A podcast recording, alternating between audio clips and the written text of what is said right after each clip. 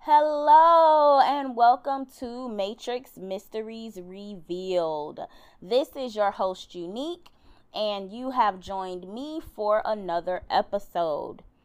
On this episode, I uh, would like to do a part two on the fluoride and water fluoridation episode. Um, I came across an article during my study and uh, my research um, from the International Academy of Oral Medicine and Toxicology. So they did a really great article um, called "The Top 10 Reasons to Uphold, Oppose Water Fluoridation." So I just want to go through.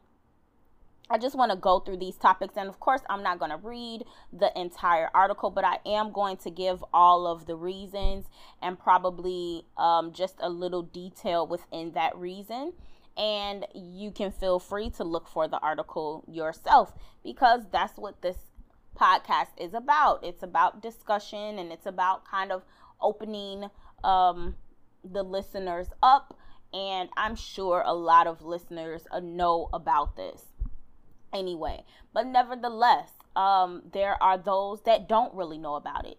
There are those that don't really care about it. And I know that. Um, but nevertheless, you know, um, when you know better, you do better. So that's my whole deal. And that's why I choose to do these podcasts. So, reason number one to oppose water fluoridation is that fluoridation is a violation of the individual's right to be um, to informed consent to medication. Now, they're putting this in the water. We don't get asked for that. They say that this is they want to put certain doses in there so that we can get a certain dose of this. And within a community water supply, fluoride is being added to the water um, of everyone, even if some people do not want it, and still others do not even know about the fluoride being added to the water or its health risk at all. So, informed consumer consent is needed for water fluoridation, especially because of the alarming lack of safety for this chemical and the health risk. Now, reason number two is fluoride is an essential nutrient. Is not an essential nutrient. I'm sorry. Fluoride is not an essential nutrient. Um, like it is advertised that we need this in our bodies to survive, for our bodies to thrive, for our oral care to be at its optimal. Not true. Um, fluoride is not a required component for human growth or development. In fact, fluoride has been recognized as one of the 12 industrial chemicals known to cause developmental neurotox- um, neurotoxicity um, in human beings. And researchers have repeatedly challenged the alleged safety and effectiveness of fluoride. Thus, my first podcast that I did about it with the countries that banned, stopped, banned, or either rejected it from being in their water. Reason number three hundreds of research articles published over the past several decades have demonstrated potential harm to humans from fluoride at various levels of exposure, including levels currently deemed as safe, as they say.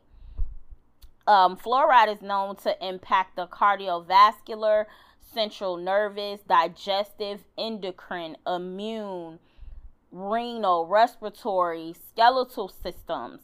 And this type of exposure has been linked to Alzheimer's disease, cancer, diabetes, heart disease, infertility, and a bunch of other things, including fluoride to- uh, toxicity.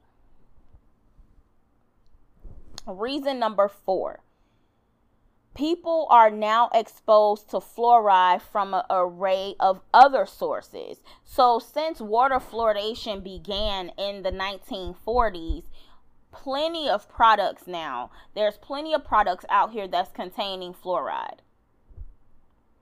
Um, fluoride has been introduced to the average consumer, including water, but it's water, dental products, pesticides, fluoride supplements, uh, prescription drugs, things like that. So, you know, there's really no accurate estimate of just how much fluoride people are actually putting in their system. So, if you're getting it from so many different sources and so many different places, how in the world do you know that a person is not taking in too much in their body that will then cause disease and things like dental fluorosis which i talked about in the first episode and that is um, a lot of babies and and and um, young children i've seen i've seen adults have it too is that when it is um, it basically it's a sign of floral toxicity that's in your body now. So that's kind of like a warning that you've had too much exposure to the fluoride. So what happens is that you see on the teeth, you end on the enamel of the teeth, you end up seeing like white streaks or kind of white patches, white circles that end up being on the teeth. Now, it's not um, damaging to your health at all, but nevertheless, that's what it comes from. And according to um, data that was in 2010, which is still, you know, that was definitely a while ago, from the Center of Disease Control, 23% of Americans aged 6 to 49 and 41% of children aged 12 to 15 um, exhibited fluorosis in some degree. So that was a lot back then in 20 in 2010 and now we're in 2018 so i can only imagine how much it is now I haven't done the research on that particular data, but I'm sure if it was so high at this level, then I'm sure that at this year it will be even higher now. So, reason number five um, a one dose fits all level is unacceptable. And that's true. Once again, like you just cannot say, okay, this much for for everybody. So I'm gonna give this cup to you full of alcohol, you know, or you know, and you may be able to take that one cup.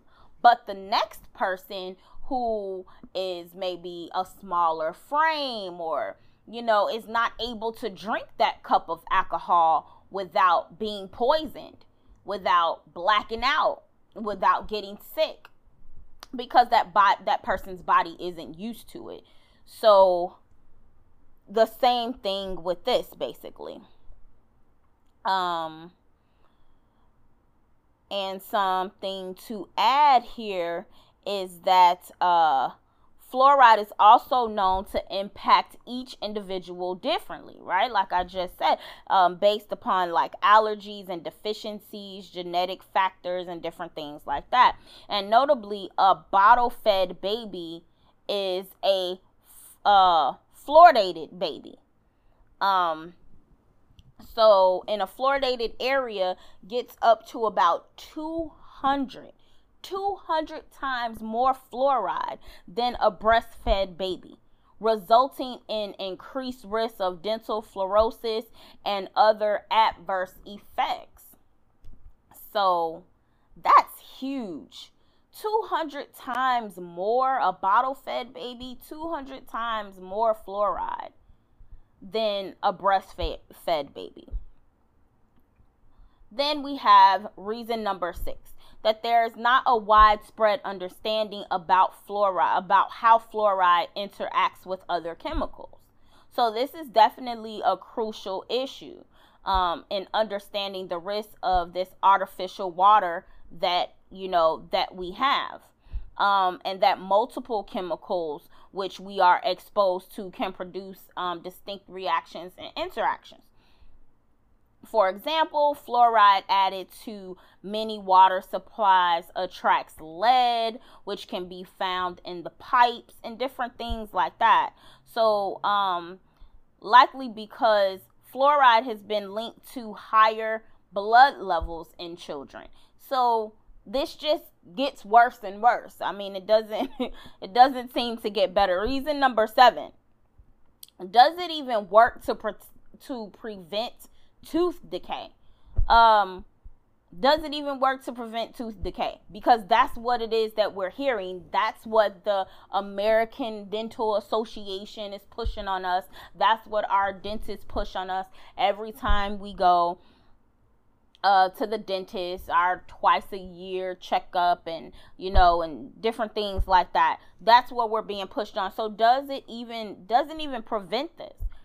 So this trend basically um, of decreased decay, missing, and filled teeth over the past several decades has occurred both in countries with or without the systematic application of fluoridated water. So it's happening with or without it.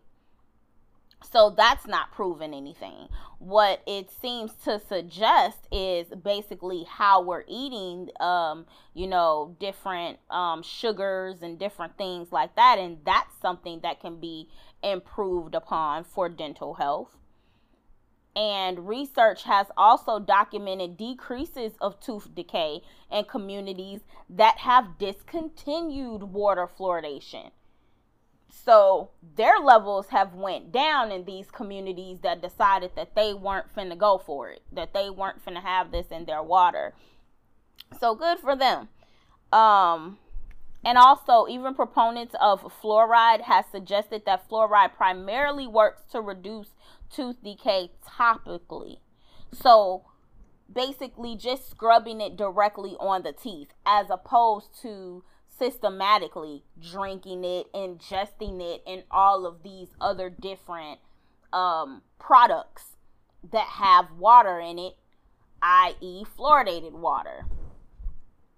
And reason number eight ethical questions have been raised in regard to the use of fluoride, especially because of fluoride's ties to the phosphate fertilizer and dental industries. So, furthermore, researchers have reported difficulties with getting articles published that are critical of fluoride and an urgent need for an appropriate application of the of this principle related to fluoride usage has emerged. So this is just like um, the different doctors and researchers and things like that that have found cures to things.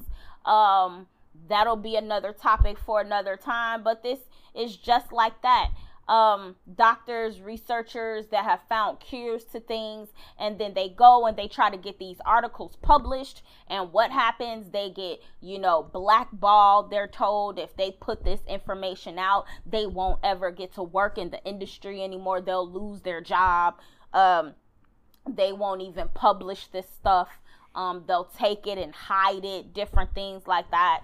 Um, so many different situations like that. And so obviously it's also being done here as well. Fluoridation discriminates against those with low incomes.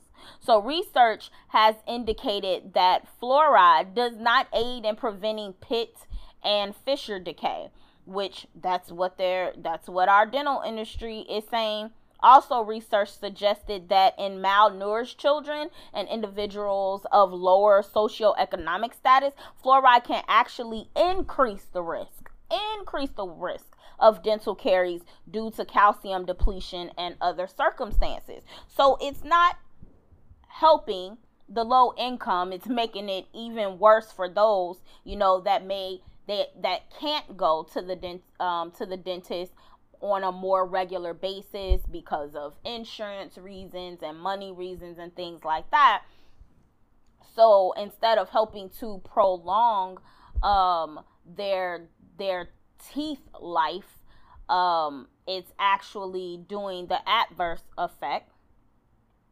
And um, it's not helping at all. So more low income at least able are able to aff- uh, afford avoidance measures. So if they use different kind of um, um, waters and different things like that, you know, that might help them to prolong this situation. That might help them to um, to keep them out of the dental office. Not not the fluorinated water, but we're talking about reverse osmosis type of water, you know, uh those different kind of things. And there will definitely be a um a podcast coming up about that.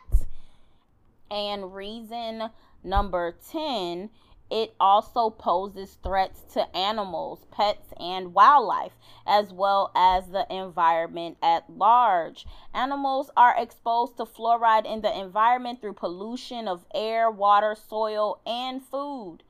So, you know, it's important to consider consider their overall fluoride exposure. Even domestic pets have been subjects of reports raising concerns about fluoride exposure, especially through their water and their food. So I just thought that this was a great article that went along with my first podcast about fluoride and water fluoridation. And um, hopefully, you know, to those who did not really think about it before and um, have not looked into it before, hopefully, you all will look into it now because it is definitely something that's very important. And that's why I wanted to have a discussion about it. So, as I end all my podcasts, are you on the blue pill or are you on the red pill? And to all my blue pill listeners, once you swallow the red pill, you can never go back to blue. But no matter how long you stay on that blue pill, you always have a choice to swallow the truth. This is your host, Unique, and now it's time for me to get up out of this matrix. Till next time, bye.